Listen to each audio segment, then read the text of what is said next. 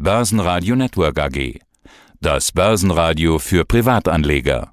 Der Wikifolio Trader der Woche in Zusammenarbeit mit Börsenradio. Mein Name ist Dirk Althaus und mein Wikifolio heißt das größte Cybersecurity Innovators. Was magst du beruflich? Hast du irgendwas mit IT zu tun? Genau, ich bin schon seit ähm, ja, mittlerweile fast 20 Jahren in der IT-Security tätig, bei teilweise auch börsennotierten Herstellern und habe dann irgendwann angefangen, eben mein privates Depot im Wikifolio-Mantel abzubilden. Ah, also du kennst dich wirklich aus mit den ganzen Hackerangriffen und sowas? Hackerangriffen eher auf der Gegenseite, genau, also eher die Abwehr, auf jeden Fall, richtig. Ja. Mein Name ist Peter Heinrich, wir treffen uns hier in Dresden auf dem Börsentag. Ist doch schon überraschend voll hier, oder? Ja, ich bin sehr überrascht, ja. Ist äh, sogar am Nachmittag noch voll, ja. Haben viele nach dem Mittagessen noch hier geblieben. Ja, und trotz Bahnstreik sind etliche gekommen, ja. Genau. Das ist wunderbar. Das fand ich jetzt spannend, was du jetzt gerade gesagt hast, beruflich. Wie sehr haben denn die Hackerangriffe zugenommen oder die Sicherheitslücken? Jetzt haben wir ja auf der anderen Seite ein unheimliches Aufrüsten der Angreifer durch KI-Möglichkeiten. Ich stelle mir das so vor, dass so ein Hacker sitzt irgendwo in seinem schwarzen Raum und sagt, hey, lieber Prompt, schreib mir doch mal das und das Würmchen, den, den Hackangriff, den und den Key, ich will da reinkommen. Und das müsste doch eigentlich exponentiell zunehmen, so wie auch KI zunimmt, oder? Absolut richtig, genau. Gerade die ganzen KI, generative AI und so weiter wird verwendet von Angreifergruppen, ja. vor allen Dingen im Bereich Phishing, natürlich um irgendwelche Phishing-E-Mails zu erstellen, aber auch um zum Beispiel Ransomware zu erstellen, um die sehr schnell auch um, zu kombinieren. Das heißt, es wird halt, äh, ja, nimmt gerade richtig Fahrt auf. Das heißt, die Angriffe nehmen, nehmen zu, werden schwieriger zu erkennen und der ganze Markt natürlich ja, wird durch die ganzen KI-Tools, durch die Nutzung auch aufgewirbelt. Sprich, der wird halt wirklich exponentiell weiter wachsen einfach. Und natürlich auch die Hersteller rüsten da entsprechend auch auf und die ganzen Machine Learning-Algorithmen, die ganzen Erkennungen sind dann auch auf der Seite von dem Schutz natürlich auch KI-basiert. Wie groß sind die Lücken, die zu schließen gilt? bei Privatpersonen, bei Firmen, letztendlich überall in der Cloud, Security für die Cloud. Es gibt ja auch Security, die überhaupt die Datenlage erfasst, um dann schon vorhersagen zu können, wie quasi der Security-Wetterbericht aussehen könnte für die nächste Woche? Richtig, genau. Es gibt da einmal im Jahr vom deutschen BSI einen Lagebericht, 2023 habe ich den durchgelesen. Und da stand zum Beispiel drin, dass hier 2000 Sicherheitslücken, die kritisch sind, jeden Tag gefunden werden. Also eine ganze, ganze Menge natürlich und alles, weil das so schnelllebig ist und auch weil durch die Digitalisierung immer mehr Systeme ans Netz kommen, mehr Programme online sind, wird das halt ja auch in Zukunft, sehe ich da eigentlich kein Ende. Das heißt, es wird immer noch ja, stark zunehmen. Und wie du gesagt hast, die Sicherheitslücken sind immer das Einfallstor letztendlich. Ne? Also entweder gehe ich über den Menschen, ne? über, über Social Engineering zum Beispiel, oder ich gehe über eine Sicherheitslücke. Oder natürlich halt, ich kombiniere beides. Ja, jetzt tasten wir uns langsam mal Richtung deines Wikifolios. Ist denn die Bereitschaft dann da, bei den großen Firmen auch mehr Geld auszugeben? Also ich bin mir sicher, wer so eine kleine Firma wie Börsenradio hacken möchte, der kommt da bestimmt rein. Man hat auch geschafft, den Bundestag zu hacken. Also dann wird es auch mit kleinen Firmen wahrscheinlich einfach sein. Wenn du dann sagst, 2000 Lücken werden am Tag entdeckt, das ist ja ein unendliches Aufrüsten. Sind denn die Manager bereit, die CEOs dann auch für Cybersecurity mehr Geld auszugeben? Ja, ich sag mal so, die müssen bereiter zu sein. Ja, die sind quasi, die sind quasi fast schon gezwungen, das zu tun. Natürlich möchte keiner irgendwie einen großen Datenverlust erleiden oder keiner möchte halt eine Ransomware-Angriff erfahren. Das passiert aber in der Realität. Also die müssen sich schützen, Firmen. Die sind dazu gezwungen, auch von der Compliance-Richtlinien her. Das heißt, es gibt immer mehr Security Richtlinien vom BSI, von der CISA in Amerika zum Beispiel auf europäischer Ebene.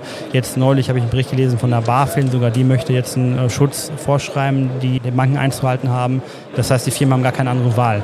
Die müssen in IT-Sicherheit investieren.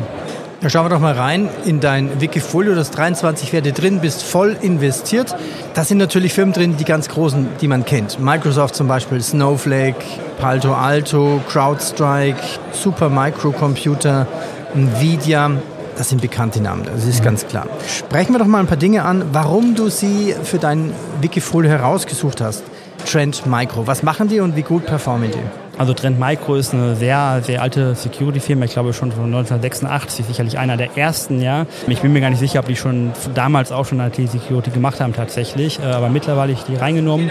Deren Endpoint-Security-Lösung gibt es auch schon sehr lange, aber die nimmt langsam wieder Fahrt auf. Ja. Also Trend Micro war lange Zeit gar nicht bei mir auf dem Fokus. Äh, nur jetzt gibt es ja jedes Jahr eine Gartner-Studie, die führen so Magic-Quadranten, bringen die raus. Und da ist auch Trend Micro wieder oben rechts in das Leader-Quadrant gerutscht. Und das gekoppelt mit der Tatsache, Tatsache, dass Trend Micro eine japanische Firma ist und mein Wikifolio sehr, sehr US-lastig ist, habe ich einfach mal Trend Micro mit einer kleinen Bewichtung beigemischt, einfach um Japan mit abzudecken und eben auch, weil ich sehe, dass die Lösung halt wieder im Kommen ist.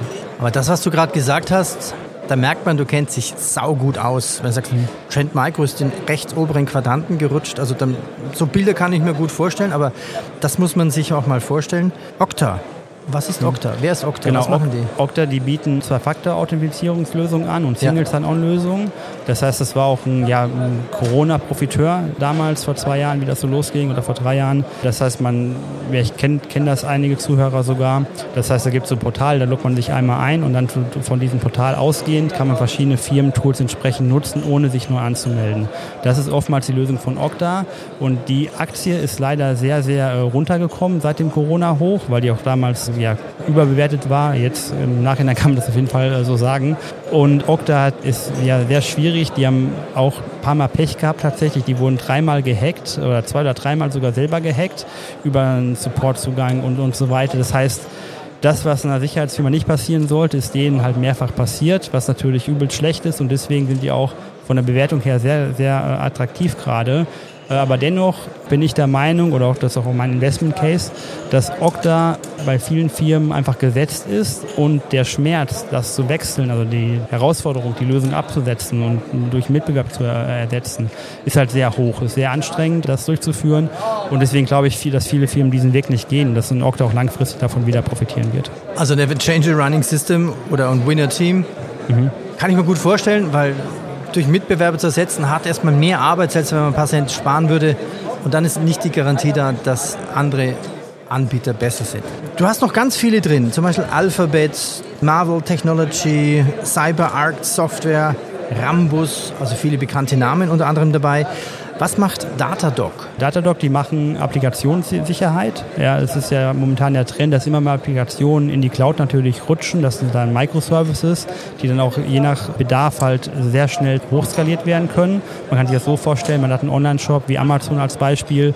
Natürlich zu den Prime-Zeiten, wo halt jeder einkaufen geht, vielleicht, äh, was ich, fünf Wochen vor Weihnachten oder vier Wochen vor Weihnachten, hat Amazon auf einmal viel, viel mehr Besucher wie noch vorher.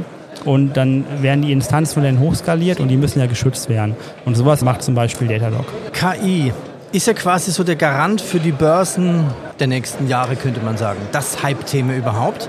Ich glaube, das ist das Thema der nächsten zehn Jahre wahrscheinlich. Viele dieser Firmen haben noch kein KI. Wer ist denn so besonders herausstechend, der auch mit KI gegen Cyberkriminelle arbeiten kann? Da fallen mir zuerst die ganzen EDR-Hersteller ein, also die ganzen Endpoint-Security-Lösungen ein. Also ganz, denke ich mal, CrowdStrike kann man schon sagen, die sind vorne mit dabei. CrowdStrike-Mitbewerber natürlich auch, Sentinel One zum Beispiel, die sind nicht im Wikifolio vertreten aktuell. Aber auch Trend Micro natürlich, die sind da auch Vorreiter in, der, in dem KI-Bereich. Palo Alto, die sind quasi alle, alle nutzen schon irgendwelche KI-Tools. Dirk, dann sage ich herzlichen Dank. Cyber Security Innovators heißt dein Wikifolio. Danke, dass du hier nach Dresden gekommen bist. Merci. Mhm. Dankeschön. Mehr Trading-Ideen finden Sie im Blog unter wikifolio.com und in der Börsenradio Mediathek. Börsenradio Network AG.